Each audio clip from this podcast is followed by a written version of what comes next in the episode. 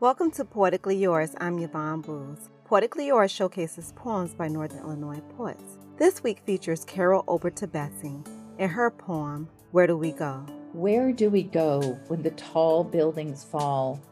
Precious lives are lost, and the odor of death fills the streets. We bear witness and build a peaceful world to reunite. Where do we go when those who are supposed to save us cannot save themselves and the memorials fill the streets? We use our common humanity to quell the fright. Where do we go when even rescue dogs tire, their days and hours lacking in hope, and signs of loved ones lost fill the streets? We treasure the small moments when stars shone bright.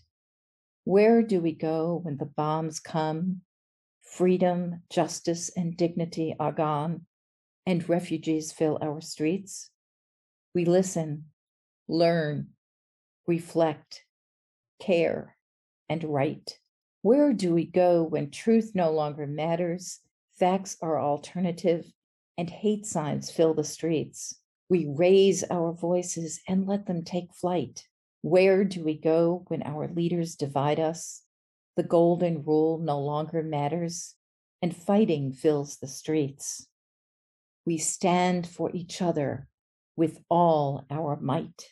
Where do we go when our feet can no longer dance, music no longer heals, and silence and despair fill the streets? We join in new songs to reach a new height. Where do we go when love is masked or fades? God doesn't seem present and darkness fills the streets. We turn to each other and give each other light. Where do we go when all else fails?